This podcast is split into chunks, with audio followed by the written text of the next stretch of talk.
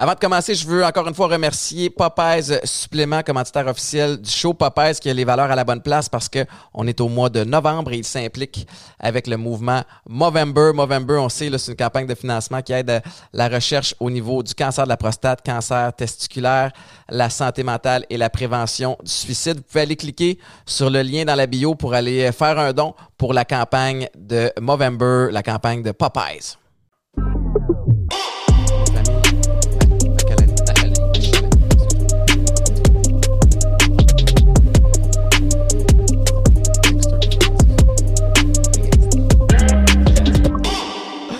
Bienvenue chez Chiller chez Boulay. Bien excité aujourd'hui, mais avant de vous présenter mes invités, parce qu'il y en a deux, ça va être une conversation assurément fort intéressante. Je dois encore plugger mon commanditaire Popeyes. Popeyes, c'est pas juste des suppléments. Là, souvent, c'est une idée préconçue que c'est juste pour les gens qui veulent se faire des muscles. Peut-être que je représente mal cette idée-là, mais c'est aussi des vitamines. Il y a des produits véganes. Il y en a pour tout le monde. Puis l'idéal, je le répète souvent, c'est de se rendre en magasin parce qu'ils ont des expertes et des experts qui sont là pour vous conseiller pour les bons produits, pour votre réalité.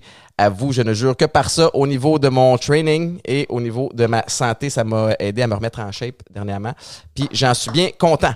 La plug est faite. On les remercie. Popeyes, ceci étant dit, j'ai deux invités que je suis bien excité de recevoir. Pour moi, un des atouts les plus importants dans la vie, c'est la polyvalence. Puis je pense que j'ai deux personnes en avant de moi qui le sont. C'est un couple dans la vie. J'ai Catherine Francard, mieux connue sous le pseudonyme Girly Addict sur Instagram, puis maintenant sur YouTube. Puis Jay Machalani, son conjoint, qui a une feuille de route extraordinaire. Merci d'être là. Bien, merci de l'invitation. Vous avez bravé la route, là. Vous partez de Laval pour venir... Creux en Montérégie. Je viens du fin fond de la grande région de Montréal. Ça a-tu bien été, la route? Oui, ça a super bien été, le trafic, mais je veux dire, c'est la vie. Vous êtes ensemble depuis quand même déjà longtemps.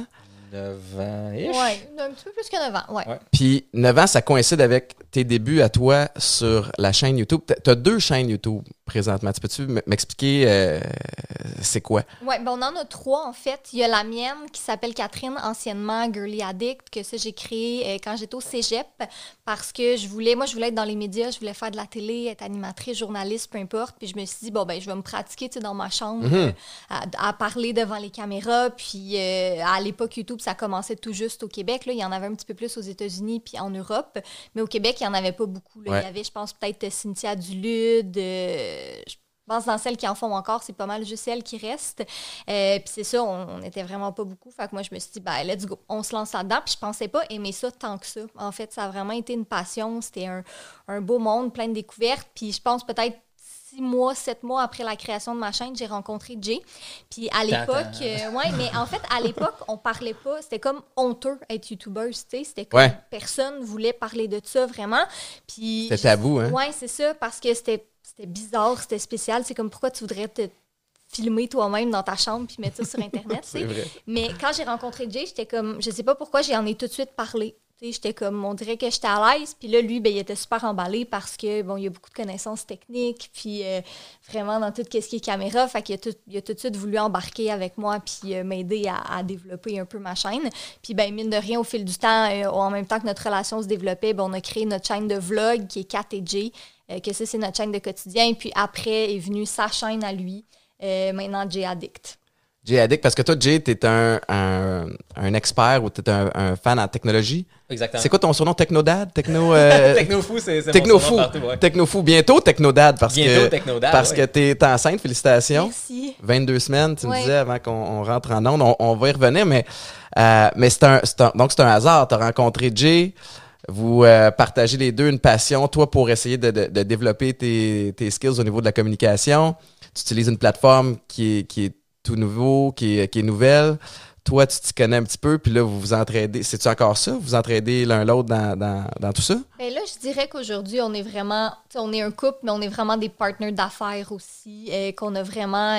on a professionnalisé un peu, si je peux dire ça, qu'est-ce que moi, je faisais toute seule à la base au début, dans ma chambre, avec, une petite caméra de l'époque là, que j'avais payée peut-être 100 $. Mais là, au fil du temps, justement, Jay m'encourageait à dire, investis un petit peu plus dans ton équipement, investis dans tes techniques de montage, j'ai ci et ça. Lui, c'est un spécialiste en effets spéciaux, fait qu'on a fait... Catherine avait une passion, elle avait une audience. Moi, je suis venu apporter une structure à ça, le niveau de la production, au niveau affaires. Et ça a découlé vers... Moi aussi qui se ramasse devant la caméra, malheureusement. Essaye pas comme ça. T'as l'air assez volubile, puis t'as l'air assez à l'aise. Ouais. Mais en 2012, vous aviez quel âge? Ou en fait, dans votre parcours, vous en étiez rendu où? Parce que là, tu sais, toi, de ton côté, t'as été populaire vraiment rapidement. T'as au-dessus de 800 000 abonnés sur une de tes chaînes. Y a-tu du essai-erreur où tu essayais de trouver ton ton, où tu essayais de trouver de quoi tu allais parler d'abord? Bien, au début, je parlais beaucoup de maquillage, ce qui est drôle parce qu'aujourd'hui, plus du tout, là, c'est vraiment plus dans mon créneau, mais c'était ça à l'époque. C'était vraiment les YouTubers beauté, fait que j'ai commencé avec ça. Puis plus ça évoluait, bien, plus je me rendais compte qu'à l'époque, c'était vraiment des jeunes filles qui me suivaient, fait que là, je me suis mis à faire un petit peu plus du lifestyle, fait que, des conseils de vie, des idées de... Bon, à l'époque, c'était vraiment des DIY, puis des choses comme super populaires, puis après ça, bien, sont venus les vlogs parce que les gens aimaient ça, voir qu'est-ce qu'on fait dans notre quotidien, qu'est-ce qu'on fait dans la vie de tous les jours, puis tout ça. Fait que c'est pour ça qu'on a créé notre autre chaîne aussi pour avoir plus de contenu avec les gens. Mais on s'est rencontrés, on avait 18 ans. Ouais, on avait 18 ans. On avait ma compagnie, toi tu faisais YouTube et c'est ça, j'ai développé ça. Dans le fond, c'est il y avait une fille qui était motivée, qui aimait qu'est-ce qu'elle faisait. Il y avait déjà un audience. Il y avait 4000 abonnés sur YouTube back then. Ah ouais? Ouais. Moi, j'avais quand même un bon background technique à ce niveau-là, puis au niveau de production. Donc, je lui ai dit, tu sais, on va voir qu'est-ce que tu es bonne à faire, qu'est-ce que tu aimes faire. On va ajouter une touche de qualité au niveau de la production par rapport à ça. Pour vraiment te différencier des autres. Back then, un exemple, des vidéos qui étaient très populaires, c'était des outfits of the day. Donc, vraiment, genre des vidéos courtes sur comme qu'est-ce qu'elle porte. Ben, on a rajouté à ça un effet plus cinématique. On a mis avec ça des titres qui trackaient au niveau des mouvements de son corps pour montrer chaque morceau de vêtement. Donc, c'est vraiment comment te démarquer des autres. Puis c'est ça qui a, entre autres, aidé justement. J'ai comme surchargé Catherine pour qu'elle puisse comme... Mais puis c'est extraordinaire le travail d'équipe, tu sais, puis de vous entraider les deux. La raison pour laquelle je posais la question, c'est que, tu sais, puis les gens qui écoutent le podcast, je sais pas si c'est des fins connaisseurs de comprendre ce que veut dire un vlog. Un vlog, c'est vraiment que tu documentes puis que tu publies des trucs au quotidien. En plus de cette chaîne-là, chacun une chaîne individuelle, c'est beaucoup de temps.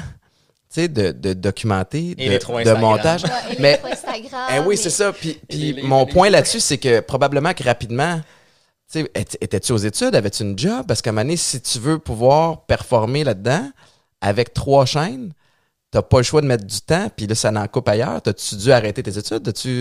J'ai arrêté mes études, mais par choix, dans le fond. J'étais au cégep, j'ai adoré mon cégep en communication. Ouais, non, parce qu'il y a toute une histoire avec ça, mais j'ai adoré mon cégep en communication. Puis là, je suis arrivée à l'université, j'allais à l'UQAM, puis j'ai vraiment, comme on dit, pogné un nœud. Parce que j'aimais pas ça du tout. Moi, j'aimais ça. Être au cégep, on nous donnait des caméras, puis on était comme, vas-y, va sur le terrain et amuse-toi, comme, apprends. Puis à l'université, on m'a dit, ben non, tu peux pas faire de montage, tu sais pas comment faire. J'étais comme, de quoi je sais pas comment faire? Parce que t'as pas eu la formation typique. Ben, c'est ça, exact. Puis j'aimais pas ça. J'aimais vraiment pas ça. J'avais aucun fun. Puis là, ben à l'été 2015, je pense. À l'été 2015, c'était ma dernière session à l'université, en fait. Je venais d'atteindre le 200 000 abonnés. J'avais passé de 100 000 à 200 000 en comme un été. Ça avait été incroyable comment cet été-là, ça avait fonctionné.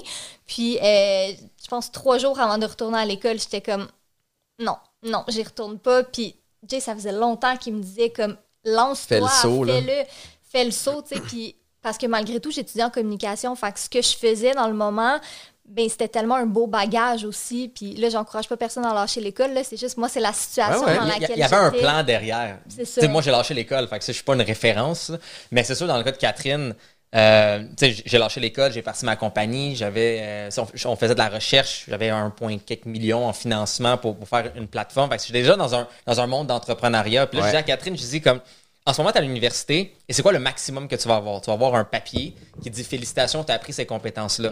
Mais ton but avec ce papier, c'est de faire quoi? C'est peut-être genre travailler pour une compagnie, exemple en marketing.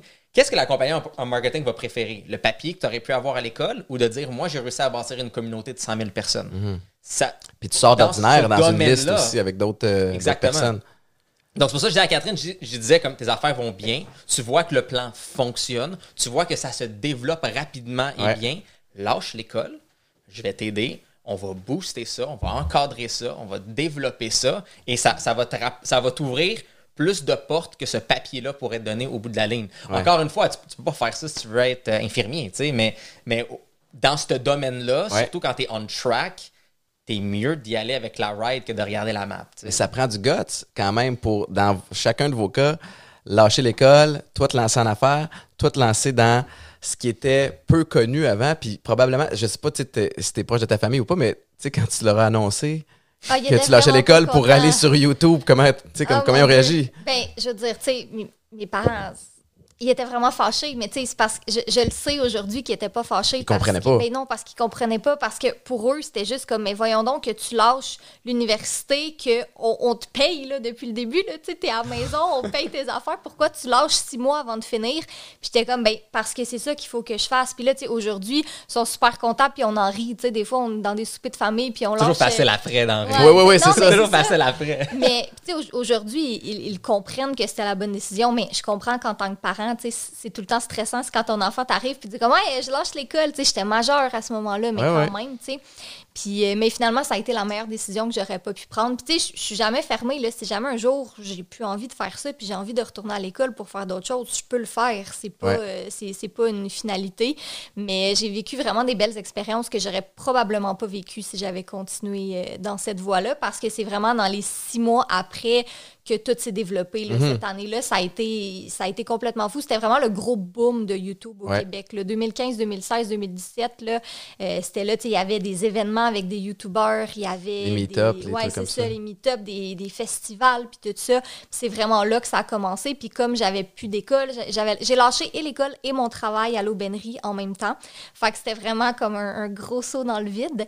Le plein de temps à consacrer à ça, c'est sûr que là, ça fait... C'était beaucoup plus simple, mais puis j'avais des amis aussi que eux aussi, ça a donné que d'autres YouTubers qui ont fait le même job que moi à ce moment-là, fait qu'on pouvait s'entraider, on s'aidait à filmer, puis on apparaissait dans les vidéos les unes des autres, fait que c'était vraiment le fun. On a vraiment, c'était une belle, puis je dis comme si c'était dans le passé, là, mais je veux dire, ce moment-là, c'était vraiment le fun, tu sais, de se dire, on lâche tout, puis on vit notre passion. C'était un saut dans le vide, pas à peu près, puis t'as gagné ton pari. Trouvez-vous, tu sais, moi, c'était pas un vide, par exemple. Ouais, toi, c'était calculé. Moi, c'était calculé. Ouais. J'arrive avec des Excel, je fais comme, regarde, voilà le revenu que tu fais en ce moment avec ça. Si tu le développes dans telle direction, voici, tu sais, il y a un plan. C'est la structure en arrière, toi, c'est ça. Mais c'est ça, moi, mon but, c'est vraiment comme d'encadrer. Puis là, aujourd'hui, c'est drôle parce que c'est même moi qui ai quasiment plus de collaboration puis qui est encore plus présent en tant que tel en termes de vidéos puis tout.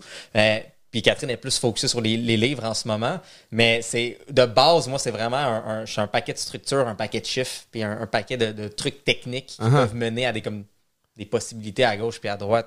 Fait que dans le cas de Catherine, c'est comme, tu sais, on va juste prendre Catherine, puis moi juste comme la supercharge, et il y a un plan derrière ça. Tu sais, je l'aurais jamais conseillé de faire ça, mais ça a été un point important pour notre couple, parce que moi, je suis une personne qui, ben, tu sais, je prends des risques, là. On va être honnête. Fait que, tu sais, ça me prenait une blonde qui était capable aussi de... Comme réceptive à ça. Exactement, tu sais, parce que quelqu'un qui veut faire une job de 9 à 5 serait incompatible avec la façon que moi je veux vivre ma vie ou faire mes différentes choses. Donc en même temps, ça m'a comme confirmé comme all right, tu sais, on peut pas juste comme être ensemble puis s'aimer, mais on peut vraiment comme se prendre par la main puis comme courir vers peu importe c'est quoi l'objectif qu'on veut. Il y a tu sais, vous mentionniez un peu plus tôt que c'était tabou en 2012 YouTube, tu sais, est-ce que vous trouvez que c'est mieux en 2021? T'sais, est-ce que vous vous présentez comme YouTubeuse, YouTubeur? Est-ce que, tu sais, comment tu penses que parce que personnellement, pour avoir un pied dans les médias traditionnels puis un pied de l'autre bord, des fois, je trouve qu'il y a encore une espèce de jugement de « Ah, c'est une YouTubeuse. Ah, c'est un YouTubeur. » Tu sais, vous voyez ça comment? Bien, c'est sûr que oui, tu sais, mais je pense que les deux peuvent cohabiter d'une certaine manière. T'sais, aujourd'hui, il n'y a plus de gêne de le dire là, qu'on est des créateurs de contenu, puis on est fiers de ce qu'on fait, on est fiers d'où est-ce qu'on s'est rendu. Mais c'est ça, à l'époque, en 2012, c'était comme... tu disais pas trop, là, tu sais, tu te cachais un peu. Puis moi, je me rappelle, c'est mon ami Philippe, comme j'étais à la cafétéria de l'école, puis Philippe, il est arrivé, puis il a fait comme « Hey, Kat, comment ça, t'es sur YouTube, puis tu ne l'as pas dit? » C'est comme oh, « Ah non, la tu... » Mais finalement, tu sais, tout le monde a embarqué dans le projet. Ouais, ouais, ouais. Tout le monde trouvait ça super le fun. Tandis qu'aujourd'hui, tu sais, quelqu'un dit « Ah, j'ai une plateforme sur Instagram, ou j'ai sur YouTube, ou sur même TikTok à la limite. » Puis tout le monde est juste comme « Ah, OK, tu sais, limite, comme si c'était plus normal d'une certaine manière, mais... » Parce que probablement que c'est juste c'est plus répandu, disons. Au nombre de comptes qui ont poussé, là, les comptes YouTube, tout le monde qui s'est parti un compte, tout le monde qui a essayé d'obtenir un peu de popularité rapidement, qui a voulu se lancer là-dedans, puis au nombre de comptes qui ont échoué ou qui après quelque temps n'ont pas fonctionné comme il espérait. Jay, selon toi, c'est quoi les meilleurs trucs pour que ça fonctionne sur YouTube? T'sais, parce que tu parlais, tu as des trucs. Maintenant, il faut essayer de se démarquer de toutes sortes de façons dans une mer de personnes qui te ressemblent et qui est compétitive. Et tout le monde essaie de se démarquer. Ça serait quoi les conseils que tu donnerais? Si quelqu'un écoute le show et se dit « Hey, moi, je pensais à me partir une chaîne YouTube. Je trouve ça gros parce qu'il y a déjà beaucoup de gens là-dessus. Je ne sais pas si l'algorithme est favorable. Je vais-tu me démarquer? » Comment tu conseillerais quelqu'un?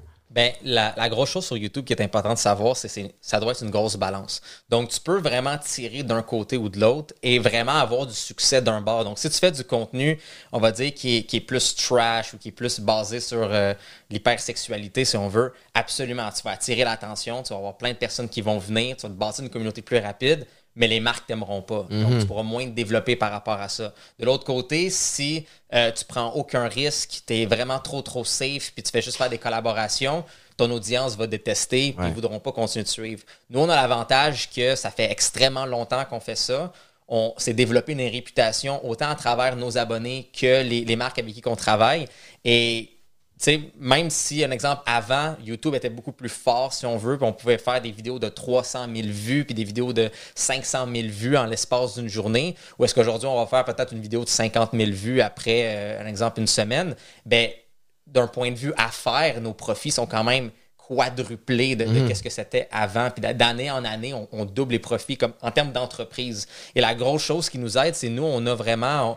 On se traite pas comme des YouTubers, on se traite pas comme des influenceurs, on est une entreprise en production et on a vraiment un gros guide très, très sévère. On a vraiment une charte qui est définie avec des règles que chaque compagnie qui travaille avec nous n'a pas le choix de respecter et de suivre. Et on est dans le processus de même mettre ça public. Okay. Donc, contrairement à YouTube ou Instagram, qui est souvent un free-for-all, puis on a vu des scandales à gauche et à droite avec différents influenceurs qui poste un peu n'importe quoi, ben nous, on a vraiment cette charte-là qui vient dicter depuis les 5 dernières années comment on met notre contenu, qu'est-ce qui va en ligne, qu'est-ce qui ne va pas en ligne. Des collaborations de plusieurs dizaines de milliers de dollars, c'est comme ben ça ne respecte pas notre règle numéro 3 sur l'usage de promo code et ça s'en va à l'encontre de notre règle 1, qui est notre objectif est d'informer, de divertir et non de vendre. Donc, étant donné que parce que la collaboration tient sur les codes promo, le code promo, c'est pas un retour direct au niveau de l'argent. Nous, notre but est d'informer, divertir, pas de vendre. Il faut que tu enlèves ça, sinon tu ne travailles pas avec nous. Ouais, c'est ça. Donc, notre audience nous fait confiance parce qu'ils savent que non seulement on a un standard qui est très élevé. Vous êtes intègre dans exactement, on est très intègre et aussi on est continuellement en train de se renouveler. On n'a jamais, on n'a jamais stagné nécessairement dans la façon qu'on crée notre contenu. Ouais. Comme sur Instagram, les gens, un exemple, on a fait du contenu assez ridicule que les gens ont vraiment aimé, que ce soit avec des caméras ultra slow-mo ou une publicité qu'on a faite avec Huawei devant un écran vert de 13 pieds qu'on a installé dans notre garage pour pouvoir faire ça. On a fait des affaires ridicules, mais c'est ça. Donc, c'est vraiment, tu sais, comprendre c'est quoi ses objectifs. Si ton but d'avoir une gigantesque audience, fine, puis t'es à l'aise avec ça, fais-le. Mais est-ce que ça va être bon à long terme? Peut-être pas. Est-ce que tu as des gains à court terme? Donc, nous, on a vraiment trouvé une balance qu'on est correct avec. Et au bout de la ligne, ça revient à une chose, c'est juste de travailler. Exact, c'est la constance. Hein? Exactement. Beaucoup souvent, c'est ça qu'on... En fait, en partant le podcast... Ici, on avait analysé, tu sais, il y a des podcasts, il y en a plein qui ont poussé aussi dans les dernières années. Puis ceux qui fonctionnent le mieux, mais c'est ceux qui ont une constance de publication. Nous autres, on sort les épisodes à tous les jeudis. Paf, l'épisode est sorti. Puis tu peux pas tellement skipper une semaine, tu sais, parce qu'après ça, il y a des habitudes qui s'installent. Puis, mais c'est intéressant. Puis est-ce que tu dirais, en fait, moi, ce que j'aime de YouTube et des réseaux sociaux, c'est que ça permet oui, absolument, à plusieurs autres personnes, d'avoir un peu de spotlight sur eux autres. Tu bâtis la communauté à ton image. Fait que dans un monde idéal, il faut que tu trouves, comme tu disais, une niche. Il faut que tu trouves un ton. Mais il y a comme, je pense, deux choses que les gens cherchent. C'est soit une espèce d'expertise. Par le passé, c'était ça que c'était. Puis maintenant, c'est ça que j'aime, c'est que tu as accès à la personnalité des gens. Fait que tu n'as pas nécessairement d'avoir besoin de quelqu'un qui est expert dans quelque chose. C'est le fun si il ou elle l'est. Mais tu t'attaches à la personnalité de la personne qui va te partager son quotidien dans ses qualités, puis ses défauts, ses imperfections. Puis je pense que c'est là que les gens s'identifient encore plus. Ce qui, auparavant, pouvait pas arriver quand tu avais juste les médias traditionnels. Tu sais, les personnalités connues avant, c'était seulement les experts dans quelque chose. C'était les meilleurs athlètes, les meilleurs humoristes, les meilleures comédiennes, le meilleur chef. Puis là, à cette heure, t'as toutes sortes de personnes qui essayent des trucs. T'as des gens qui font du unboxing, t'as des outfits of the day, t'as des do-it-yourself. Ça donne accès à vraiment un autre éventail. Mais là, t'as beaucoup de gens là-dedans. Quand vous recevez un appel d'une compagnie, c'est quoi, là? Peux-tu me passer à travers l'espèce de processus avant, tu sais, entre « Hey, on serait intéressé à travailler avec vous autres » ou peut-être que c'est vous qui sollicitez aussi. Puis une publication, une vidéo, un vlog, une photo qui est mise en ligne? Bien, nous, de base, notre propre protocole encore nous empêche d'aller solliciter pour des gains personnels. Donc, c'est quelque chose qui est mal vu dans l'industrie en tant que telle de « Ah, je vais avoir telle affaire gratuite, je vais contacter la compagnie ou des restos ou des choses comme ça. » Nous, on n'opère pas comme ça. C'est déjà de base contre notre protocole. On a beaucoup de partenaires qu'on a développés à travers le temps. Donc, l'avantage, on a des partenaires qui sont souvent... qui ne travaillent pas avec beaucoup de gens, comme que ce soit Google, que ce soit Disney, que ce soit Sunwing, Telus. Donc, on a vraiment des partenaires très solides avec qui on travaille. Ou est-ce que si on a une idée, ben on a un lien direct avec eux. On n'a pas d'agent. L'agent, c'est moi. Donc, j'ai un lien vraiment avec la présidente de communication de telle compagnie. Ben, dans mon téléphone, je peux y parler s'il y a de quoi. On se fait des services à gauche puis à droite. Donc, souvent, quand on reçoit une collaboration, c'est un partenaire qu'on a déjà, ils connaissent notre façon de travailler. Donc, ils savent déjà c'est quoi les choses que je vais chialer par rapport à ça. Ah oui, c'est ça, ils connaissent. Oui, exactement. Donc, tu sais, souvent, c'est comme « Hey, je suis vraiment désolé, mais on n'a pas le choix d'avoir comme telle affaire. Je sais que c'est tight, mais on pourrait peut-être compenser avec telle chose. » OK, excellent. Fait que la grosse conversation n'est pas difficile à avoir avec eux parce qu'on a déjà un bon lien de confiance. Pour les nouvelles compagnies ou nouvelles agences avec qui on travaille, c'est souvent un peu un choc pour eux parce qu'on est très organisé au moment qu'on fait la production. On a de la documentation sur qu'est-ce qu'on va faire. On a même des schémas, des croquis du contenu qu'on va créer, une liste de matériel nécessaire qu'on va utiliser souvent. Mais c'est du temps, c'est de l'énergie, là, oui, ça, c'est de la job. Là. Absolument, et c'est ça qui nous a permis de nous démarquer, justement. C'est qu'on opère comme une compagnie de production et pas comme « Ah oui, passe-moi ton affaire, je vais prendre une photo de moi avec un sourire, je vais le mettre sur Internet. » C'est parce qu'on a appris beaucoup aussi avec le temps. On a appris de nos erreurs, tu sais, parce que, je veux dire, quand tu te lances là-dedans, mine de rien, tu sais, le marketing d'influence, c'est quand même assez récent, tu sais. Puis c'est arrivé des fois qu'on fait une photo ou une vidéo pour un client, puis là, finalement, c'est que, tu sais, tu demandes qu'est-ce que tu veux, puis il dit « je le sais pas ». Fait que c'est comme « OK », tu crées du contenu, puis là, tu lui donnes, puis c'est comme « non, c'est pas ça, je voulais, j'aime pas ça ». OK, mais je te l'ai demandé avant. Fait que là, aujourd'hui, on fait des plans avant. On dit « c'est ça qu'on va faire, c'est ce qu'on va produire. Aimes-tu ça, aimes-tu pas ça? Ça? Si t'aimes pas ça, pas de problème. On repasse à la table à idées. » Tu veux parler de la magnifique collaboration, tu souriais pas assez. Ouais. Oh mon Dieu. Ah non, mais c'est ça, parlez-moi de... Parce que j'en ai moi aussi, les gens ne comprennent pas.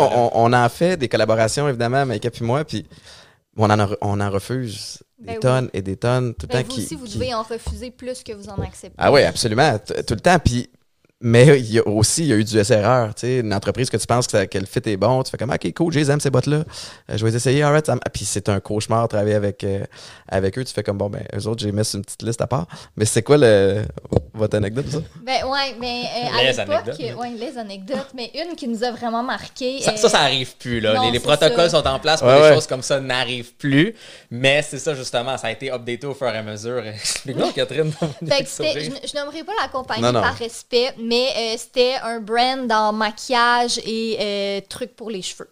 Fait qu'une grosse compagnie internationale, là. Puis on m'a mandaté pour faire, je me rappelle plus c'était quoi exactement, je pense que c'était peut-être une vidéo puis quelques posts Instagram. 2 posts Instagram, une vidéo avec une collaboration long terme Je pense que c'est ça. Par trimestre. Quelque chose comme ça. Puis bref, la première chose qu'on m'envoie, c'est un spray net. Puis on me dit, ben, il faut que tu promouvoies le spray net. Puis là, je suis comme, OK, ben, c'est pas vraiment un genre de post que je ferais, mais on est déjà embarqué, pourquoi pas. Mais tu sais, ça fait comme 4-5 ans de ça.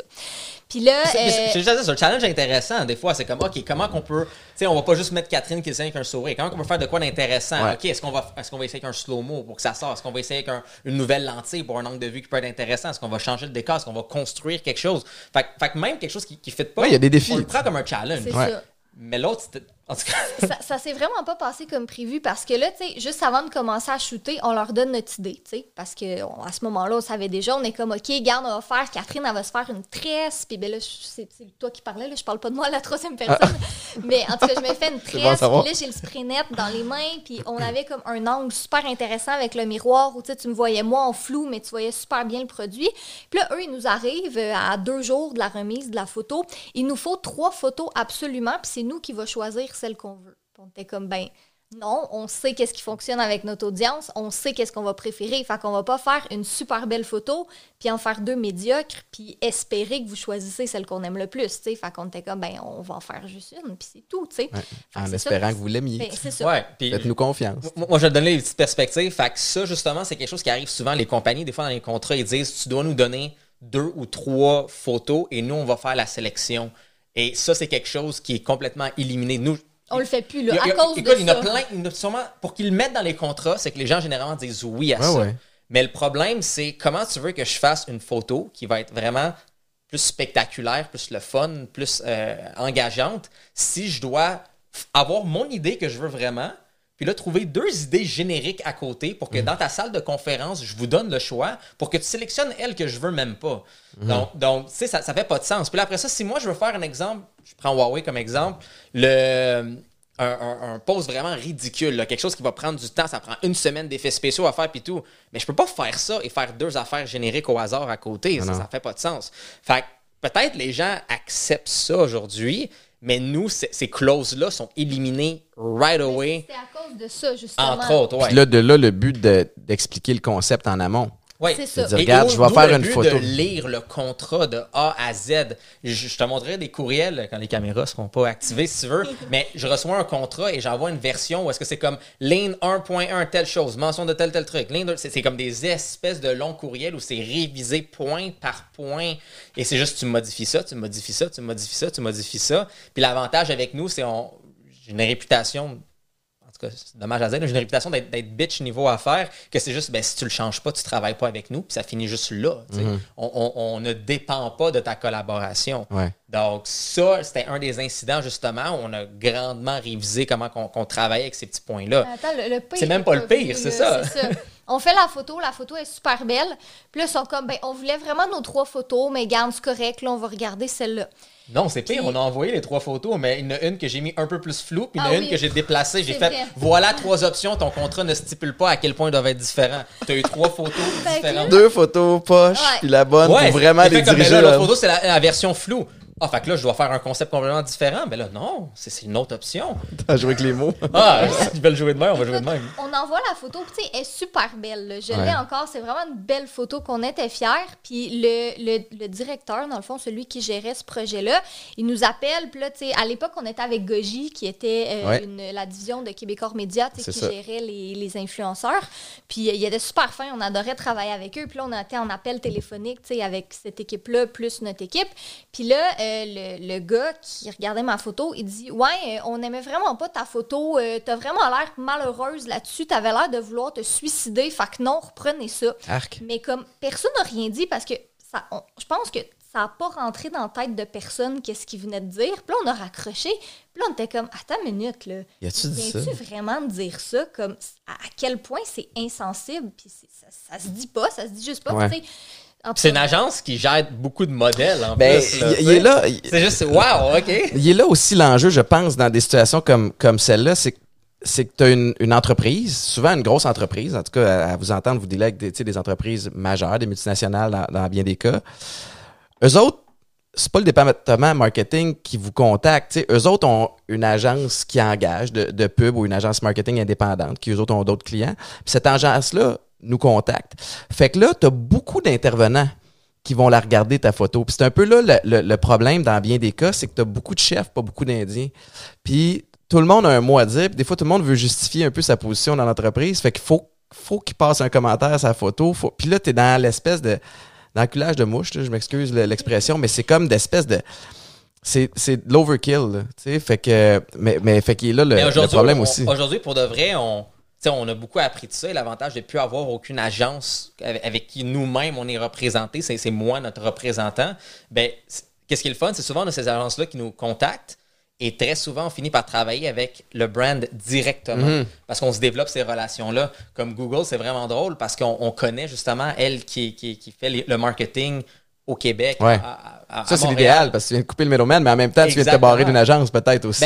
Ben, pas nécessairement parce que, tu sais, au bout de la ligne, si eux, ils disent, bon, ben, tu sais, voici l'agence, tu fais juste dealer ça avec eux. Ouais. Puis après ça, tu sais, viens me jaser s'il y a quoi que ce soit. C'est quand même bien. Tu sais, Huawei, on n'a pas vraiment d'agence, on n'a pas de middleman. On travaille directement avec leur département de marketing. Et on ne dit pas que les agences sont pas bonnes, loin de là. On a des agences qu'on adore travailler avec, que ce soit comme Veritas, que ce soit North Strategic. Ouais. C'est des agences qu'on a des très bonnes relations avec eux. Et parce qu'ils comprennent notre réalité. Parce qu'ils comprennent comment on fonctionne. Oui.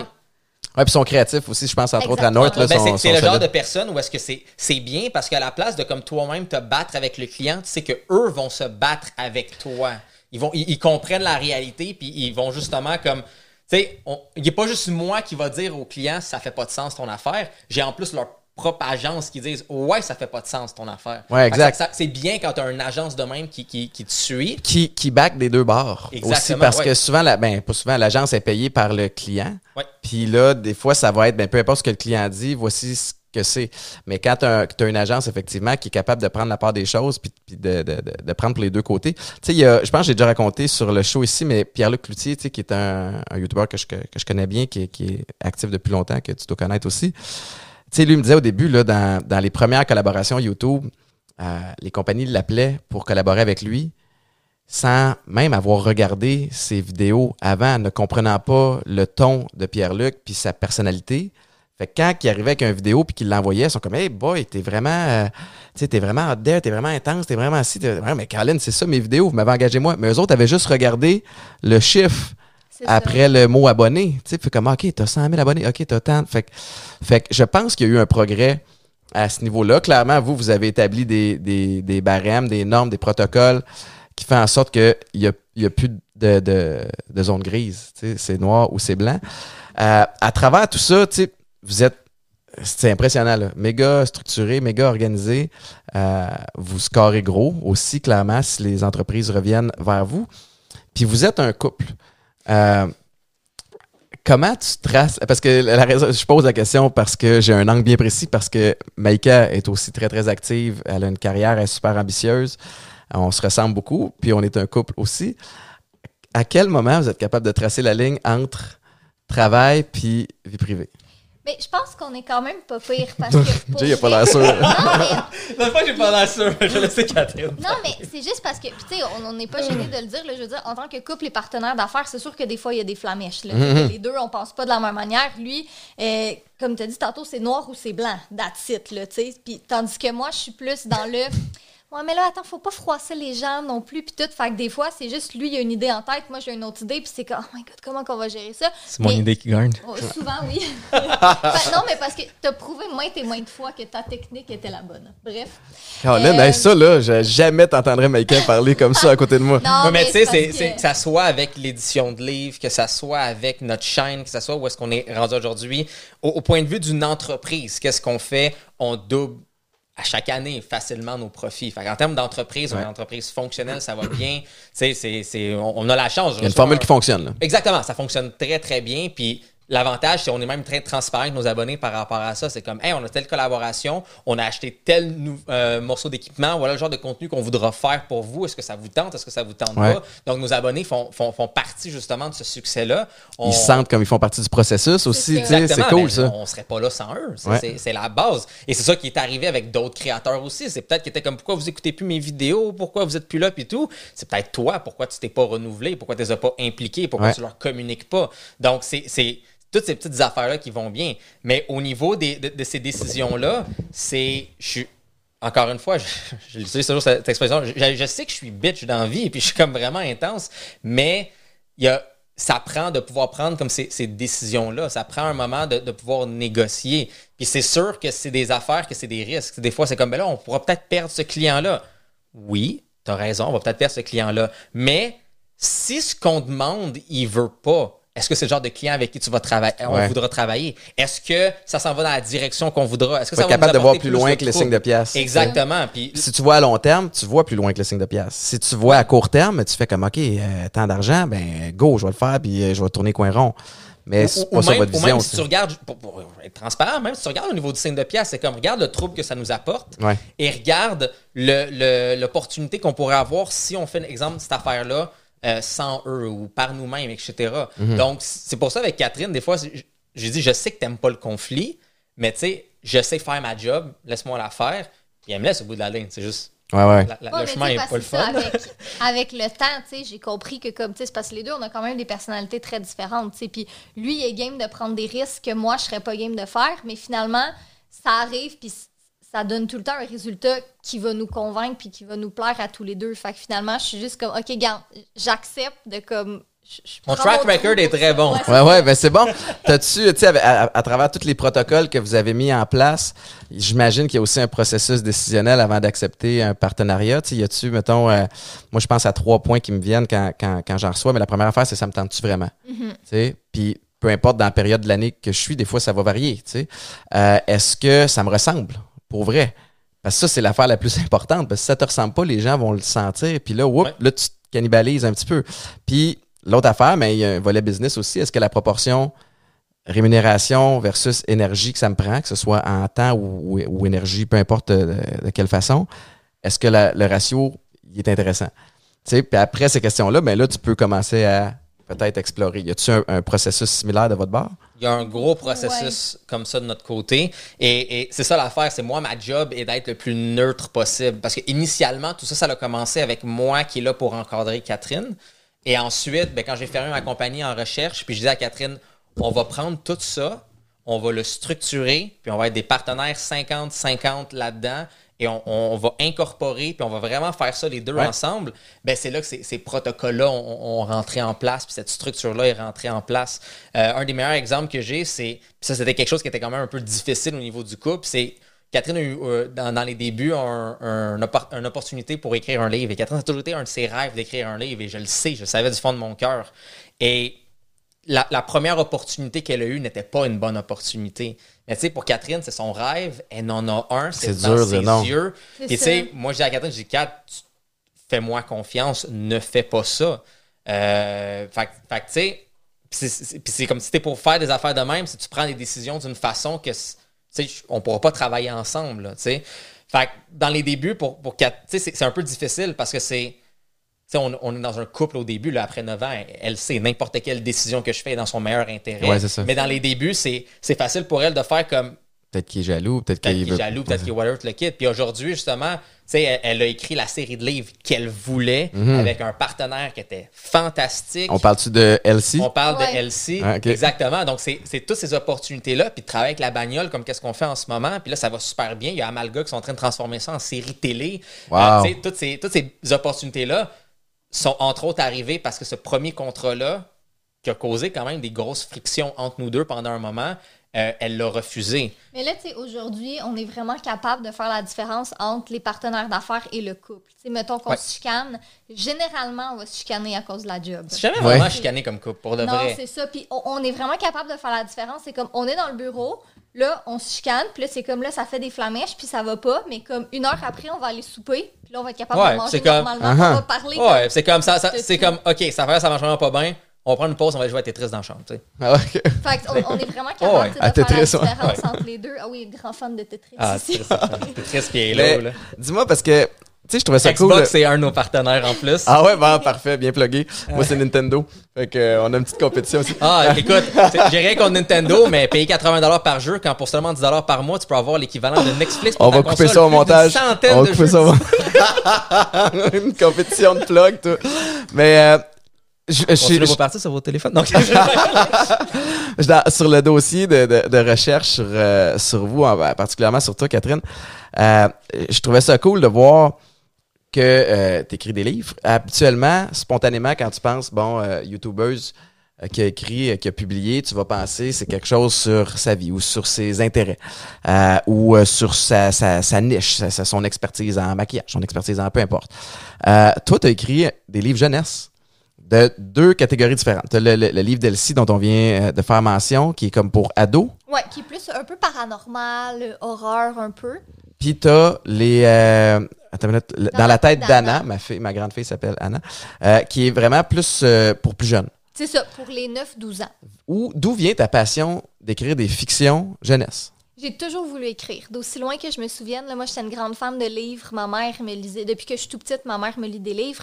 Puis j'ai toujours voulu écrire un livre. Puis ça a toujours été un projet que j'avais à quelque part dans ma tête, mais que j'avais un peu laissé de côté parce que, bon, manque de temps, manque d'inspiration, pas nécessairement. En fait, aussi, je prenais pas le temps vraiment de m'attaquer à ça. Puis, ben, comme Jay parlait tantôt, la première opportunité que j'ai eue, c'est suite à ce que quelques youtubeurs sortent leurs livres, eux aussi, au Québec. La maison d'édition m'a approché. Moi, j'étais intéressée, mais finalement, bon, c'était pas un bon film. Je le voyais dans le contrat que c'est comme ça, c'est... Elle va écrire un livre parce que c'est le bon moment maintenant à cause du nombre de chiffres d'abonnés qu'elle a puis tout. Et elle va pas prendre elle va pas prendre son rêve d'écrire un livre comme elle veut. Au moment qu'il faut. C'est comme, je le voyais, c'est juste comme, je sais que c'est écrire un livre, mais c'est pas écrire un livre comme je sais que c'est important pour elle. C'est pour ça que je disais comme, non, coupe ça, tu sais. C'est ça. Puis finalement, ben c'est ça. Fait que ça en est resté là. Mais tu sais, j'avais toujours mon idée en tête ici et là, mais tu sais, j'écrivais rien parce que, bon, je me concentrais vraiment sur ma chaîne puis tout ça. Puis avant de lâcher, bon, l'école puis mon travail, j'avais une collègue de travail qui s'appelait Francine, puis elle était beaucoup plus âgée que moi. Elle avait dans la soixantaine, moi j'avais début vingtaine. Puis on était vraiment des super bonnes amies, puis les deux, on aimait lire, on aimait écrire, puis on s'envoyait des textes comme ici et là quand on travaillait pas. Puis, mais encore là, ça n'a jamais donné. Finalement, bon, j'ai fini par quitter mon emploi. Elle a fini par quitter parce qu'elle était malade. Puis finalement, je pense que ça fait 4 ans de ça. Malheureusement, elle est décédée. Puis mon premier réflexe, c'est quand elle est décédée. Moi, c'est la première personne que je perdais. T'sais, j'ai perdu des grands-parents, mais avant que je naisse. Fait que je les connaissais pas. T'sais. Puis là, c'était une amie quand même proche. Puis ça m'a vraiment affectée parce que la première chose que je pensais, c'est elle ne pourra jamais lire qu'est-ce que j'ai écrit. T'sais. Puis c'est là que l'idée a germé d'écrire Elsie, qui est l'histoire d'une fille de 16 ans qui perd sa meilleure amie, qui décède subitement puis qui peut pas lui dire au revoir. Puis comme elle n'est pas capable d'accepter ça, ben, elle achète une planche Ouija pour lui parler dans l'au-delà. Fait que c'est un petit peu inspiré justement. Ça chie. Oui, c'est ça. Ah ouais, c'est ça, mais c'est ça cute. Va pas bien. Mais c'est ça, dans le fond, Elsie, le personnage principal, son amie, c'est Francine. Donc, le personnage est inspiré de mon amie, c'est bien Francine. Cute. Puis, j'écrivais ça à temps perdu. Vraiment, j'avais beaucoup voyagé cette année-là. Fait que c'est comme mon livre que j'écrivais dans l'avion, tu sais. Puis, à un moment donné, avec notre ancienne agence, je leur ai parlé de ce projet-là. Puis, ils m'ont dit, on a peut-être quelqu'un à te faire rencontrer. C'est comme clair. C'est comme, bon, tu vois, là, t'écris la chose que tu veux. Ouais. Là, tu parles de Goji? Parce qu'eux autres, avec Québecor, avec toutes les branches, tu sais, c'est super tentaculaire, mais c'est extraordinaire. Ben ouais. Puis, tu sais, mais on leur avait dit, comme, on veut pas écrire à tout prix, tu sais, c'est comme, on va les rencontrer, on va voir ça, puis si ça donne, ça donne. Fait qu'on j'ai envoyé mes premières pages, je pense que j'avais peut-être la moitié ou le 3/4 du livre d'écrit. On leur envoie ça, on s'en va dans un meeting, puis tu sais, ils sont comme, ben, c'est intéressant, hein, tu sais, c'est cool que ce soit un roman, c'est différent aussi, tu sais, que c'est pas nécessairement, tu sais, une autobiographie, parce que moi, personnellement, j'avais rien à raconter dans autobiographie, tu sais, mais rien arrivé d'extraordinaire, je veux dire, puis je me voyais pas être la comme 10e youtubeuse. Wow. Le fait que tu m'as raconté n'est pas quelque chose d'extraordinaire. Non, mais... En fait, ce qu'elle m'a dit avant de rentrer en onde, qu'elle allait écrire un livre au complet pour ça, mais pas tout de suite. C'est ça, plus tard. Elle voulait vraiment qu'il soit parfait. Mais non, c'est moi, je voulais vraiment écrire une fiction jeunesse. Puis suite à ce premier meeting-là, il y avait celui qui aurait été potentiellement mon éditeur, qui travaille conjointement avec moi pour m'aider à écrire le livre, qui m'a dit, garde, il dit... Ça t'engage à rien, mais il dit, viens me rencontrer, on va aller dans un café, on va aller jaser de tout ça. Je vais te donner des trucs, puis tout ça. Fait que lui, tu sais, il avait déjà tout lu mon manuscrit. Moi, puis Jay, on est allés avec lui. Puis on est sortis de ce meeting de 1 heure-là, puis j'ai dit, aucune chance que je rencontre d'autres maisons d'édition, c'est avec eux. T'as eu le coup de cœur. C'est sûr et certain. Elle me regarde, fait comme, signe avec eux. trouve le deal, figure it whatever, out. Figure it out. C'est avec eux, je veux travailler. J'étais comme, OK, fine. Puis c'est drôle parce que... La commande est claire. Ah, la commande. Mais c'est notre couple est beaucoup basé par rapport à ça. Catherine a une idée, puis moi, je la développe. Ouais. C'est beaucoup ça. Un matin, Catherine se réveille, c'est comme, alright, tu sais, je suis en train d'écrire ça, je suis un livre. OK, on va voir les maisons d'édition, on va contacter Goji, on va voir par rapport à ça, c'est combien de pages. Toute l'exécution du projet, exactement. C'est toi qui l'embranles. Même chose, une fois, je voulais faire un jeu mobile pour le fun, Catherine était comme, ce serait le fun qu'on fasse un jeu de Fudge. C'est comme, OK, parfait, excellent. Puis, Fudge étant le chat. Fudge étant notre chat. Oui, oui. Là, c'est comme, on a fait Super Fudge la série, on a eu des 100 000 téléchargements, on a récolté des milliers de dollars pour les fondations de protection des animaux. Donc, c'est vraiment souvent ça. Puis, il y a plein de projets comme ça en stand-by qui sont tout autour de Catherine qui est comme, ce serait le fun qu'on fasse ça. Moi, je suis comme, all right. Là, des fois, je sors un croquis, un prototype, un plan, puis il y a juste comme, déjà, c'est comme, ben, tu m'as dit que tu voulais faire ça, oui. OK, on va le faire. Qu'est-ce que tu veux? Moi, j'ai pas de problème avec ça. Puis, tu sais, avec le livre, c'est le même principe. Ben ouais. Puis là, fait que c'est comme ça que ça a commencé le livre d'Elsie. Oui, fait que j'ai travaillé dessus pendant le temps de le finaliser puis tout ça, pendant, je dirais, une bonne année. Puis après ça, ben là, on était rendu en avril 2019. Ouais, 2019. Puis là, c'était le temps de le sortir. Puis tu sais, on était super prudents avec la maison d'édition parce que c'est comme, tu sais, ça fait des années que moi, je fais du contenu jeunesse pour les jeunes. Puis là, je t'arrive avec un livre, tu sais, horreur paranormale. Fait qu'on était comme... Peut-être que ça pognera pas. Tout de suite avec la maison d'édition, moi je suis conservateur, je suis comme là, je suis sûr que le livre est excellent, puis je suis sûr que Catherine écrit vraiment bien, mais c'est vraiment loin de notre audience. Je préfère qu'on soit comme conservateur par rapport à ça, parce que moi je déteste oversell. Voilà mes prévisions très conservatrices. Puis, tu sais, base-toi par rapport à ça. Si t'es pas content de mes prévisions conservatrices, moi, je vais pas te vendre du rêve. Niveler les attentes. Là, ouais. Exactement, je veux livrer. J'étais super d'accord avec ça parce qu'il dit, tu sais, c'est quand même un premier roman. Ça sort au printemps pour le Salon du Livre de Québec. Il y a beaucoup de livres qui sortent à ce moment-là. Ouais. Fait qu'on se dit, OK, puis on l'annonce une semaine à l'avance. That's it. Fait que c'est tout. Une semaine à l'avance parce qu'on s'est dit, garde, on va surfer sur la vague, on verra qu'est-ce qui va arriver. Puis finalement, ça a fonctionné beaucoup mieux que qu'est-ce qu'on pensait. On avait imprimé 5000 copies distribuées partout à travers le Québec. Puis jour 1, je pense qu'il sortait le jeudi, puis le vendredi, le président de la maison d'édition nous appelle, puis dit « Ouais, on n'en a plus. On va en reprint. Il faut qu'on aille en réimpression. » Fait que c'était vraiment un beau projet. Puis tu sais, moi, j'avais pas commencé à écrire le deuxième. Puis là, mon éditeur, il m'appelle aussi. Oui, mais là, quand t'as un projet qui fonctionne, tu fais comme « Hey! » Il est comme là, tome 2, il dit « Ça presse. » Tome 2, tu l'as écrit vite. Je l'ai écrit super vite, mais parce que justement, tu sais, j'avais une bonne équipe aussi derrière moi pour me guider. Je savais un petit peu plus où est-ce que je m'en allais. Je pense que oui, je l'ai écrit en comme 1 mois et demi ou 2 mois maximum parce que justement, les gens voulaient la suite. Ils voulaient savoir qu'est-ce qui allait se passer. Catherine était seule à la maison pendant 1 mois. Elle l'a écrit ça. C'est de la job en tabarouette. Ouais, mais là tu as une trilogie qui est sortie là-dessus. Est-ce qu'il y aura un 4e Elsie ou est-ce que l'histoire est close?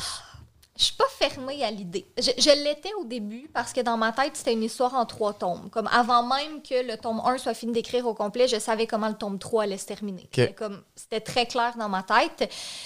Puis là, après le tome 3, j'étais comme, OK, j'ai envie... Je pense que j'ai fait le tour du paranormal. J'ai envie d'aller dans une série plus jeunesse. Mm-hmm. À l'époque, j'avais lu beaucoup Aurélie Laflamme. Fait que j'avais envie de faire quelque chose comme ça, mais avec une petite touche, tu sais, de 2020, tu sais, de modernité. Parce qu'Annabelle, elle a un blog dans l'histoire. Puis c'est ça, fait que j'avais envie de faire quelque chose de complètement différent, mais là, quelques mois après la sortie du tome 3, on reçoit un message de la maison d'édition qui dit « On a une boîte de production qui est super intéressée à adapter Elsie en potentielle série télé, est-ce que ça vous intéresse? » Fait qu'on a dit « Ben oui, c'est sûr qu'on veut les rencontrer. » On a rencontré l'équipe, belle équipe, super beau projet. Je peux pas vraiment en dire plus pour le moment parce que c'est très, très en développement, mais c'est quelque chose qui s'en vient. Ouais, je m'apprêtais à tirer la plug sur son microphone juste comme ah non, mais je pousserai pas plus loin, mais félicitations. Puis c'est vraiment excitant, pour vrai. C'est une belle équipe. Ça va être quelque chose, c'est un petit peu différent des livres, mais c'est super intéressant. Puis là, parce que je connais le processus, puis si vous pouvez pas répondre, vous pouvez pas répondre. C'est pas grave. Non! OK. Là, il y a une équipe de prod qui est intéressée. Oui, Amalga. Est-ce qu'il y a un diffuseur?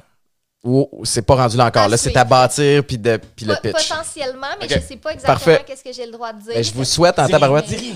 Non, mais je vous souhaite que ça fonctionne parce que c'est un beau projet. Ensuite de ça, de voir tes personnages prendre vie. Puis, tu sais, il y a des fois, c'est une autre dynamique complètement. Puis là, c'est le fun parce que tu peux bander aussi avec la vision de la prod. Puis aussi, après ça, une fois qu'il y a des comédiens et comédiennes qui embarquent, là, eux autres, leur vision du personnage. Fait que ça te permet de... sont super cool aussi, tu sais, parce que ils m'ont déjà envoyé certaines petites choses. Puis, tu sais, ils m'ont dit, on veut faire quelque chose que tu vas aimer. Tu sais, c'est une adaptation. Fait que c'est sûr que c'est pas exactement la même chose, mais ils veulent m'impliquer dans le projet. Puis, fait que c'est une équipe passionnée. On le voit justement qu'ils comprennent le matériel, ils comprennent quand même l'expertise qu'on peut emmener. Ouais. Ils voient justement que c'est pas juste prendre un livre au hasard et de transformer en série. Merci, on achète les droits, puis c'est comme on s'en reparlera, vous le regarderez à TV. C'est exactement. Ça. Puis en plus aussi, on a quand même une grosse communauté. Donc, ils savent quand même que ça reste qu'au niveau marketing, tu sais que tu as déjà beaucoup de personnes qui aiment la série, qui aiment le brand, qui aiment tout ça. Donc, c'est vraiment comme un très bon fit. Puis on leur fait vraiment confiance. Ce que j'aime de votre histoire, puis c'est quelque chose que je souhaite que les gens comprennent, c'est que si tu décides que tu veux faire quelque chose, tu peux prendre les moyens pour y arriver. T'sais. Puis ça me fait penser un peu à certains trucs que j'ai fait. T'sais, moi, je suis passé de jouer au foot, j'ai travaillé là-dessus toute ma vie, puis après ça, pouf, je me suis lancé en télé. Mais j'ai pas étudié là-dedans.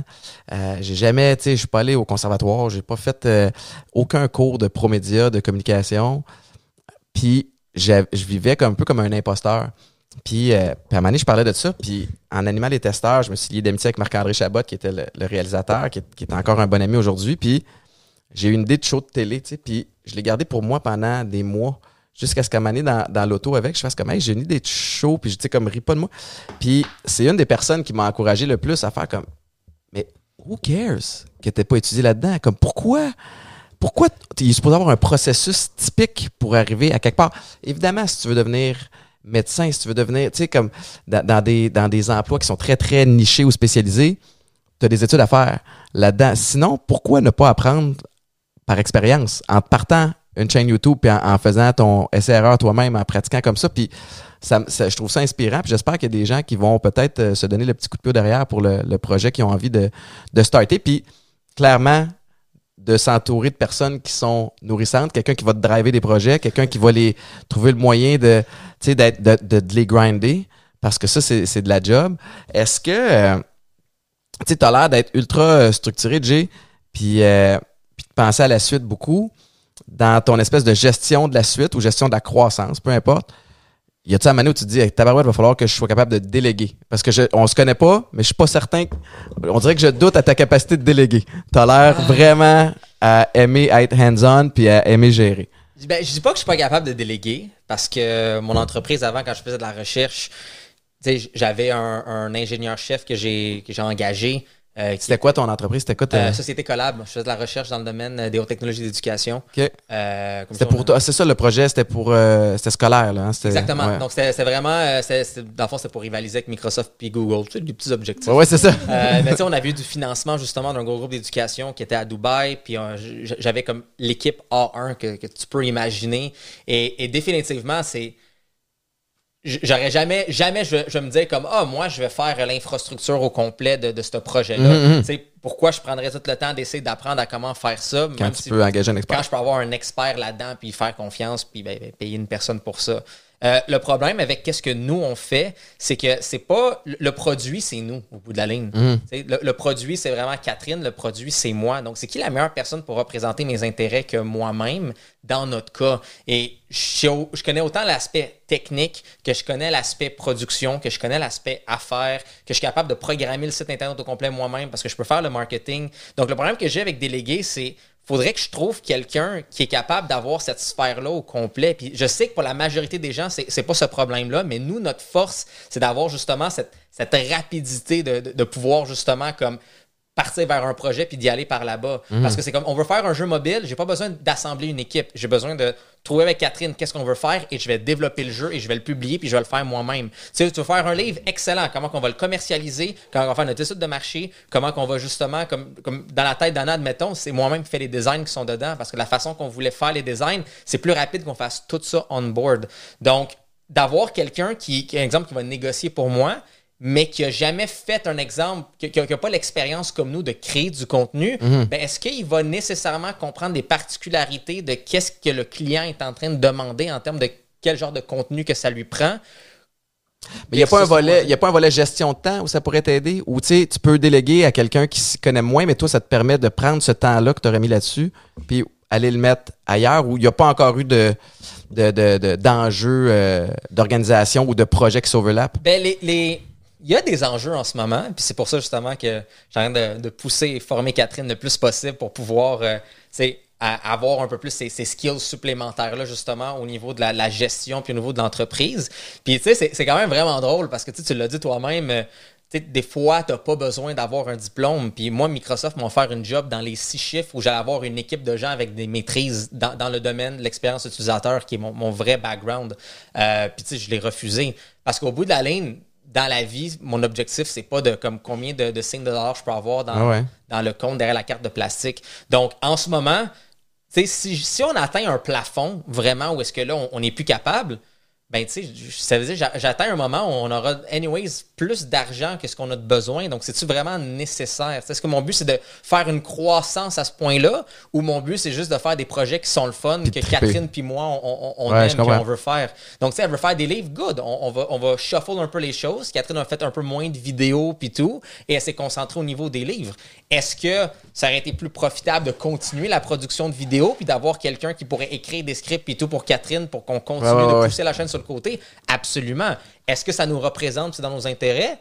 Pas vraiment, parce qu'après ça, là, ça s'en va face à notre audience. C'est comme, ouais, mais c'est plus du contenu qui ressemble vraiment à Catherine ou qui a de l'air de la... Donc, cette balance-là, en tant que telle, est là. Puis moi, mon expertise encore, c'est tout ce qu'au niveau technique. Donc, l'optimisation est là. On a un écran multitouch interactif dans le bureau, spécifiquement avec toutes nos collaborations, le statut, où est-ce qu'il est rendu, la dépendance reliée à quoi et où est-ce que c'est au niveau de la production. Donc, c'est s'il y a quelque chose qui commence à devenir un enjeu, de quelle façon je peux streamline le processus, l'améliorer. C'est pour ça qu'on a notre nouveau site web qui s'en vient justement, puis le rebrand de notre entreprise, parce que là, ça va mettre de l'avant encore plus tout ce qu'on fait, incluant notre charte justement.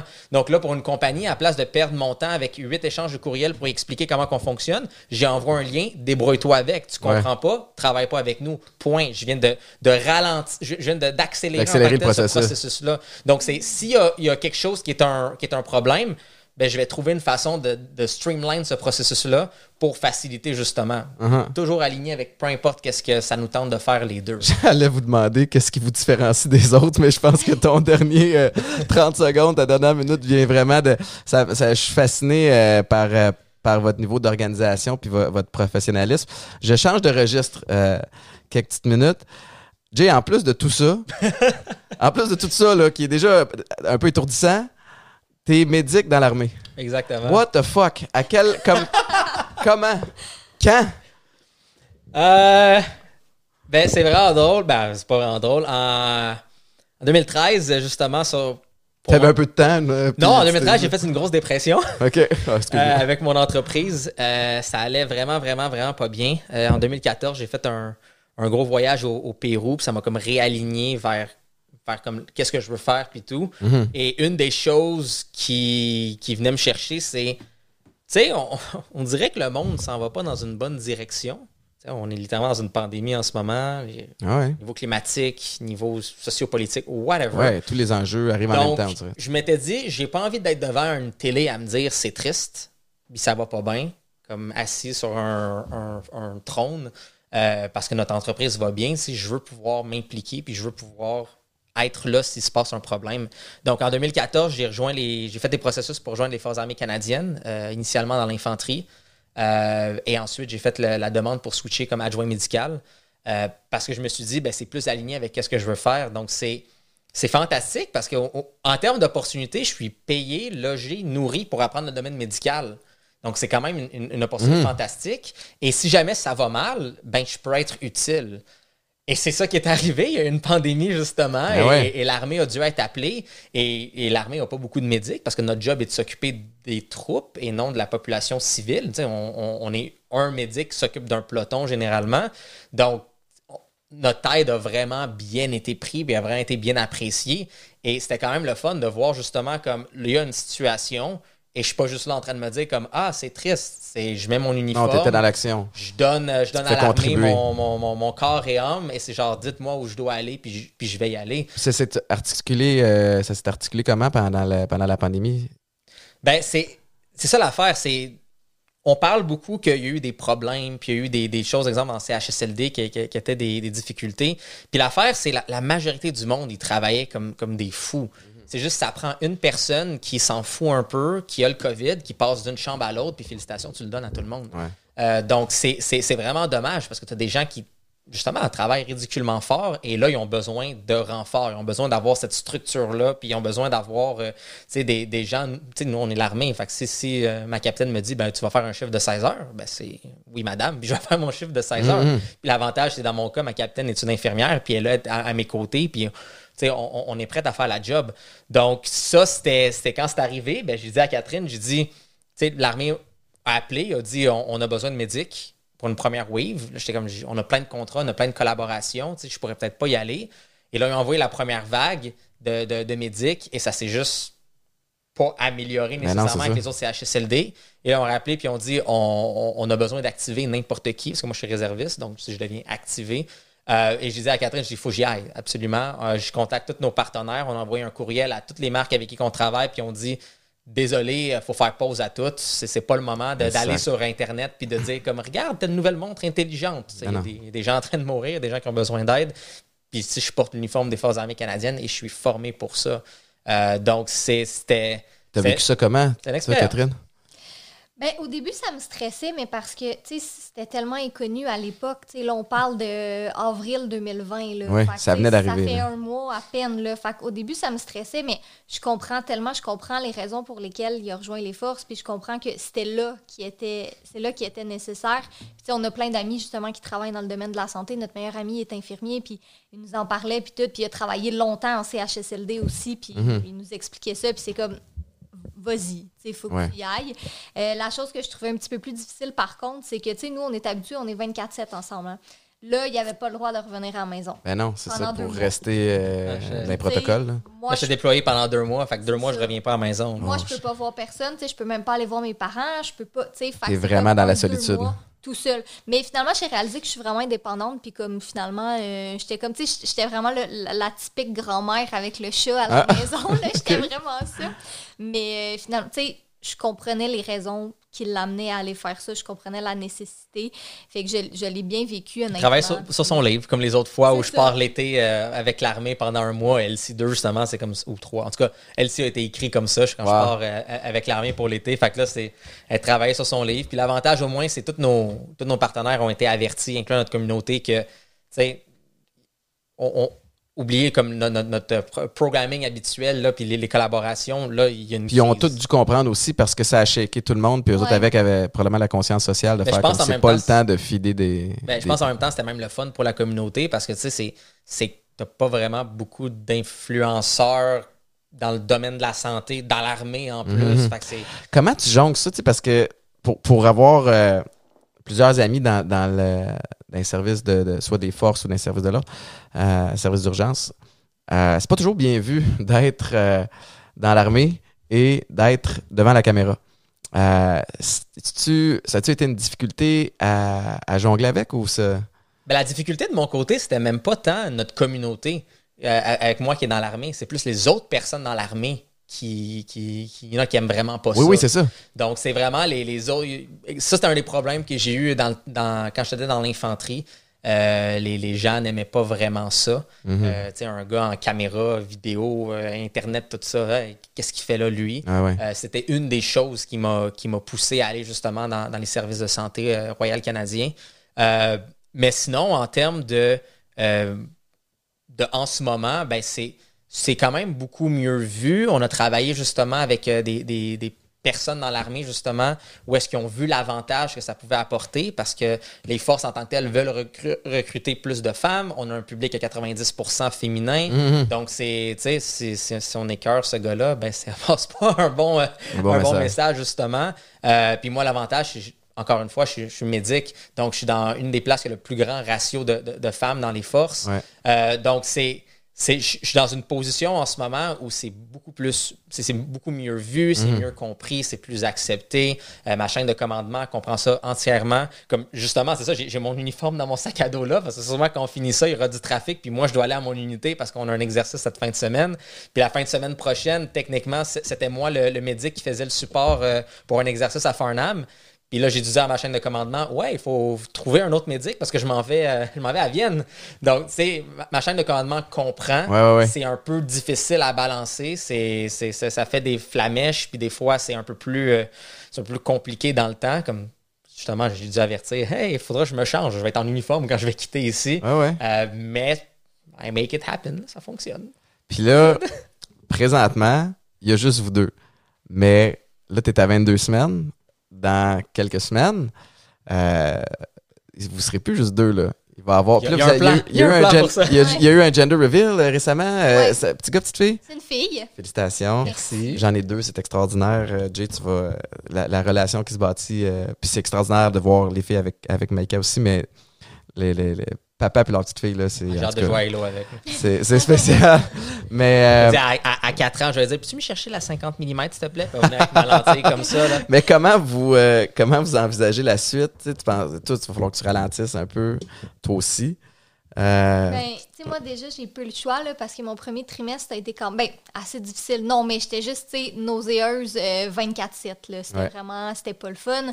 Fait que pendant 2 mois, en fait, j'ai rien publié du tout sur mes réseaux sociaux, à peine. Puis là, j'étais juste... Parce qu'on n'était pas prêts à l'annoncer tout de suite. Ça n'était pas que j'étais pas là aussi. Non, c'est ça. Toi, t'étais en entraînement avec la famille aussi pendant cet été, un mois. Fait que moi, j'ai passé mon été dans mon lit, là, parce que ça allait vraiment pas bien. Fait que, tu sais, déjà, là, il a fallu que je me force à ralentir parce que j'avais pas le choix. Je pouvais pas. Je vais faire une anecdote. Puis... Je tiens juste à dire que moi, je voulais installer une nouvelle télévision OLED dans la chambre. Catherine était comme, c'est-tu vraiment une bonne dépense à faire? Je fais comme, Catherine, fais-moi confiance là-dessus, ça sera sacoche. Qui était contente pendant 1 mois, Chloé Ouli, d'avoir une nouvelle télévision OLED dans la chambre? J'étais très heureuse. Et voilà. Jay's always right. Mais c'est ça. Fait que, tu sais, là, en ce moment, c'est vraiment comme apprendre à lâcher prise. Puis ça, c'est quelque chose que les deux, on a un petit peu de difficulté aussi. T'sais, on aime ça être très organisé dans tout, mais là, c'est comme, surtout pour moi, en ce moment, c'est je peux pas. Tu sais, des fois, je me réveille un matin, puis c'est comme, non, aujourd'hui, ça va vraiment pas. Mais c'est ça. Puis des fois, comme il est 9 heures, puis c'est comme, OK, mais là, faut que j'aille me coucher. Là, je suis vraiment fatiguée en ce moment. Fait que c'est d'apprendre à gérer avec les imprévus. Mais en même temps, je me dis, avec un enfant, c'est ça qui va arriver aussi. Tu ne peux jamais rien prévoir. Non, t'as beau avoir lu tous les livres et avoir ton plan de match. Mais encore, il y a des processus, il y a des façons d'optimiser. Là. Tu m'en reparleras dans avec un petit Arduino, là, 2 petits moteurs, aussitôt que ça détecte, après plus que 10 secondes d'un threshold de décibels, si elle pleure, automatiquement, ça active pour la faire bercer. Il y a des façons d'automatiser des choses, je suis sûr. Là. J'ai un HoloLens avec des hologrammes, je prépare des choses. Je te souhaite la meilleure des chances. Tu m'en reparleras dans 1 an. Mais bon. Attends, la bonne nouvelle, c'est en CHSLD, je me suis occupé de 30 adultes qui avaient des besoins. Dis-moi pas que t'es bercé après ça quand il y avait un threshold de 10 secondes, de pas de... Non, je berçais pas. Mais il y en a qui se souvenaient pas, qui se faisaient déjà bercer que tu reviennes. Fait que tu sais, au moins l'avantage, c'est... J'ai eu le choc en CHSLD de changer justement des culottes d'incontinence puis de m'occuper de gens qui ont beaucoup de besoins. Donc, techniquement, de cette facette-là, tu vois, les forces m'ont préparé à ça. Mais je pense qu'on est prêts aussi. Tu sais, ça fait 9 ans qu'on est ensemble, puis on est juste comme... Tu sais, la vie était... Sans nécessairement dire que c'est monotone parce que c'était pas le cas, mais c'est tout le temps la même chose. Fait qu'on était juste prêts à un nouveau défi. On avait le goût d'avoir notre famille. Tu sais, bon, on a déjà le chat qu'on traite vraiment Fudge comme notre enfant. C'est vraiment notre premier fils. Mais sa patte est le logo de notre entreprise. C'est ça, exact. Okay. Mais là, c'est ça. On était comme, tu sais, on a le goût d'avoir un petit... Ah ouais, mais c'est normal. Puis vous êtes rendu là. Puis c'est toi qui as dit qu'il fallait déléguer, right? Ça en vient, là. C'est ça. Écoute, on va dire une affaire. Mais t'as parlé un petit peu plus tôt que t'as fait une dépression en 2013. Je sais pas si tu vas aller là ou pas, mais tu sais, t'as l'air de quelqu'un qui est un overachiever, qui veut performer, qui peut-être, tu sais, toi aussi, vous mettez beaucoup de pression pour livrer la marchandise, pour être tu sais, des bons partenaires d'affaires ensemble et avec les clients que vous avez, les compagnies. Tu sais, à quel point vous prenez soin de votre santé mentale ou que vous checkez l'autre, tu sais, pour faire comme, hey, je te regarde aller, t'es plus à pic ces temps-ci, ou tu sais, comme, est-ce que vous watchez comme ça? Oui, beaucoup. Totalement. Ouais. Puis avant, on était très une vidéo par semaine, sans exception, that's it. Puis à un moment donné, on a juste commencé à faire comme ça marche plus, ça va pas, là. On fait juste filer du contenu aux gens, puis on n'a plus de fun à le faire. Puis ça transparaît dans le contenu aussi. Ça, des fois, à un moment donné, si t'as plus rien à dire. Je suis pas prête à dire qu'on applique la méthode Scrum au complet, là, qui est une méthodologie de travail, mais on le fait quand même. Chaque matin, on se fait un petit meeting. Explique-moi la méthode Scrum. Ben, la méthode Scrum, c'est une façon d'organiser justement le travail basé sur des sprints de 2 semaines. et avec des rôles spécifiques. Donc, des tâches vont être établies justement pour les 2 prochaines semaines à l'intérieur d'un sprint, un Scrum Master qui s'assure justement de monitorer ça.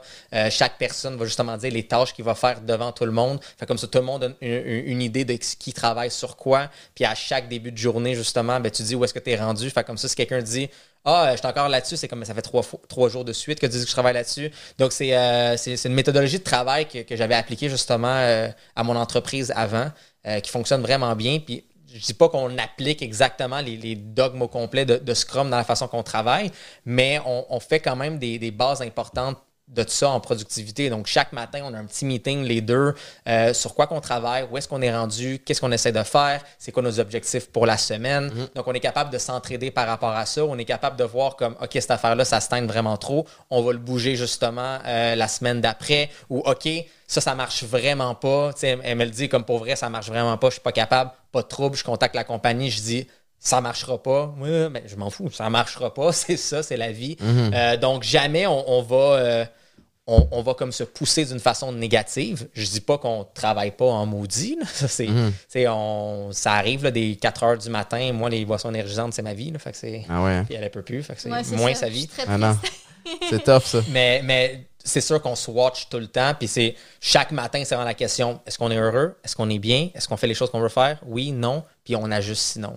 Donc, à ce niveau-là... aussi des soirs comme, OK, là, on n'est plus capable, ça va pas. Comme on écoute un film, on se planque devant quelque chose, on game, on joue à change d'air. C'est ça, exact. T'sais. Puis on va voir des amis, on va souper chez nos parents, peu importe. Mais parce qu'à un moment donné, on est déjà à la base des gens. On aime être chez nous. On est des homebody, on aime ça. On a un gros bureau, on a tout ça, c'est un gros studio, on a la Xbox avec des tonnes de jeux disponibles sur Game Pass. Mais tu sais, on a vraiment tout. Quand ta job est à la maison, des fois c'est difficile de comme décrocher, fait que des fois il faut vraiment qu'on se force. Ouais. OK, tu sais. Ouais, parce que t'es toujours dans le même environnement. Ben, c'est ça. Fait que là, on se dit, garde, OK, là, à ce moment-là, on prend un moment, on prend un petit 1 heure, 2 heures, peu importe le temps que ça prend. Ou, tu sais, hey, on n'a vraiment pas le goût de faire à souper ce soir, on est lundi, commande, mais on s'en va au resto, voilà, tu sais, peu importe. Dépenses d'entreprise, tant pis. Fait que vous êtes à l'écoute, c'est ça, c'est important. Puis même si ça repousse les délais un petit peu, tu sais, t'as parlé que t'étais allé au Pérou en espèce de pèlerinage ou juste pour t'es parti combien de temps là-bas? J'étais parti 2 semaines au Pérou. Okay. Ça, c'était en 2014, après ma dépression.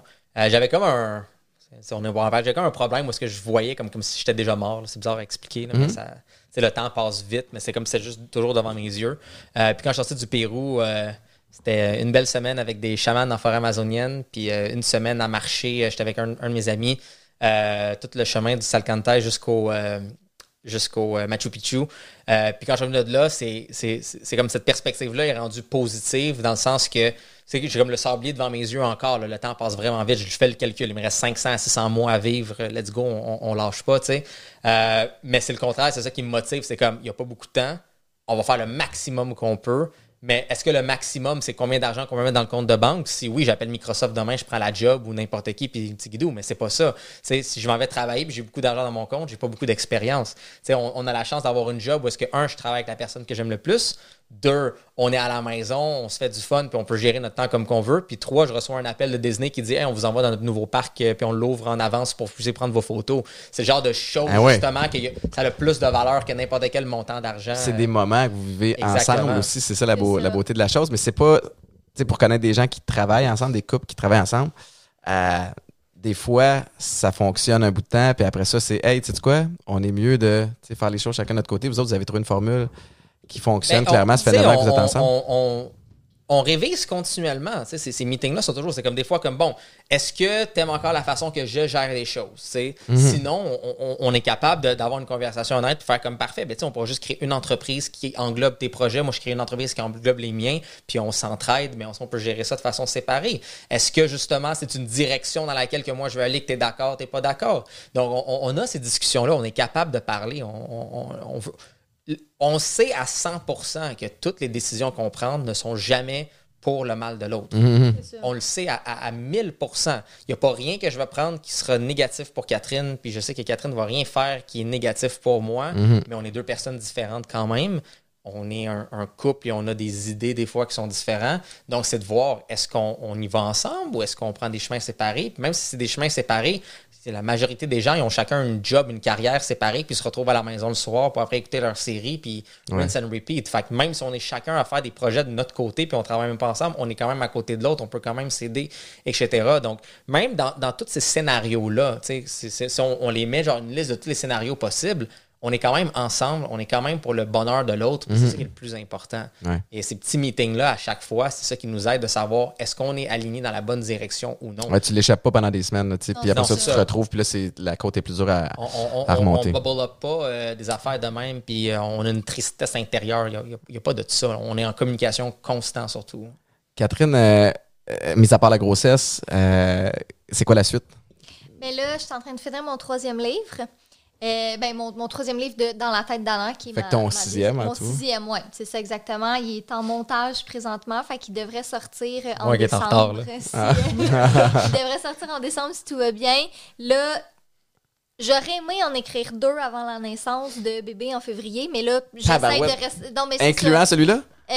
C'est ça, mais... t'écris à tabarouette? Ça risque d'être un petit peu c'est ça, on change notre cellule de production pour pouvoir accommoder ce que Catherine a envie de faire. C'est ça le but. C'est sûr que ça, sinon, là, en ce moment, j'ai un tout autre créneau que j'amène sur mes réseaux sociaux, parce que les gens sont super intéressés à savoir c'est quoi notre vision de la parentalité, puis comment est-ce qu'on va amener ça. Fait qu'on est encore en train de voir qu'est-ce qu'on partage pas, de quelle manière est-ce qu'on va le faire. Mais là, tranquillement, les choses reviennent. Comme là, je vais être, en tout cas, si tout va bien, au Salon du Livre de Montréal en fin novembre. Ouais. Fait que ça, c'est vraiment excitant parce que ça fait 2 ans. Devant un public, là, avec... c'est ça, ce n'est pas une confirmation de sa présence, c'est simplement pour indiquer qu'elle est en ce moment en train de regarder pour la possibilité d'y aller pour respecter les mesures de sécurité sanitaire. C'est excellent, continue. C'est ça. On peut se backer, là. Hey, ça me prendrait quelqu'un comme lui qui me back à longueur de journée. Qui dirait, femme, dis pas de ça. C'est correct. Je suis là. Mais ouais, fait plein de belles choses qui s'en viennent. On est super excités de la suite des choses, puis de tout ce qui va se passer. Je te souhaite une super grossesse. Jay, en terminant, qu'est-ce qui s'en vient de ton bord? Oh boy! C'est ça, moi, encore, les réseaux sociaux, ça va bien. L'armée, je suis un caporal formé maintenant, donc j'essaie de faire le plus d'exercices. T'aimes ça, ouais? Ouais, c'est le fun. J'ai eu un exercice, justement, où est-ce que c'était moi le médic, là. Le Starlight, dans le fond, c'est le nom qui est appelé pour le médic. Je me faisais appeler de chaque côté. J'ai eu des personnes qui ont eu du sable dans les yeux, genre une d'autres qui se sont évanouies, une autre qui s'est disloqué l'épaule. Donc, c'est le genre de choses que je vis pas dans la vie de tous les jours. Ça me sort de mon siège d'ordinateur. Ça met du piquant un peu. Ouais, puis en plus, j'apprends de gens qui ont tellement d'expérience puis qui sont fantastiques dans ce domaine-là. J'ai une chaîne de commandement qui est superbe. J'ai des sergents qui sont sacoches, là, que justement, j'ai un exercice en fin de semaine, puis j'ai juste hâte de voir qu'on me dit là, Machalani, c'est pas de même que ça fonctionne. C'est comme, OK, comment, ça va être le fun.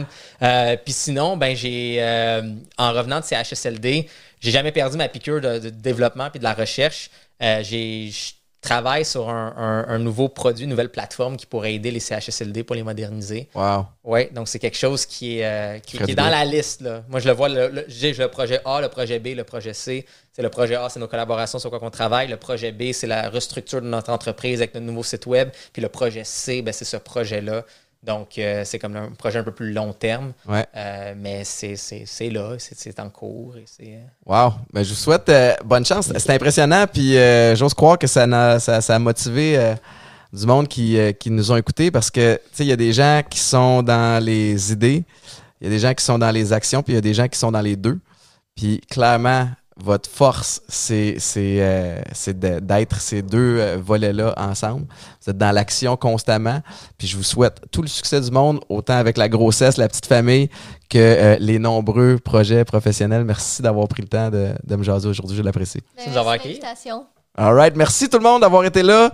Hey, là, si vous n'avez pas le goût de vous lever de votre chaise puis d'aller vous donner un petit coup de pied au derrière pour aller partir le projet dont vous rêvez, je pense que c'est le moment. Sinon, réécoutez le show. On est disponible évidemment sur toutes les plateformes, Apple, Spotify, YouTube, toutes les plateformes de streaming. On est là. Puis d'ailleurs, je veux aussi mentionner que vous pouvez m'écouter tous les matins du lundi au vendredi de 5h30 à 9h avec Mélanie Ménard dans On passe à demain. Merci encore à Popeyes, parce que à cette heure-ci, moi, je suis debout depuis 3h45 le matin. La seule raison pour laquelle j'ai encore de l'énergie, c'est à cause d'eux autres.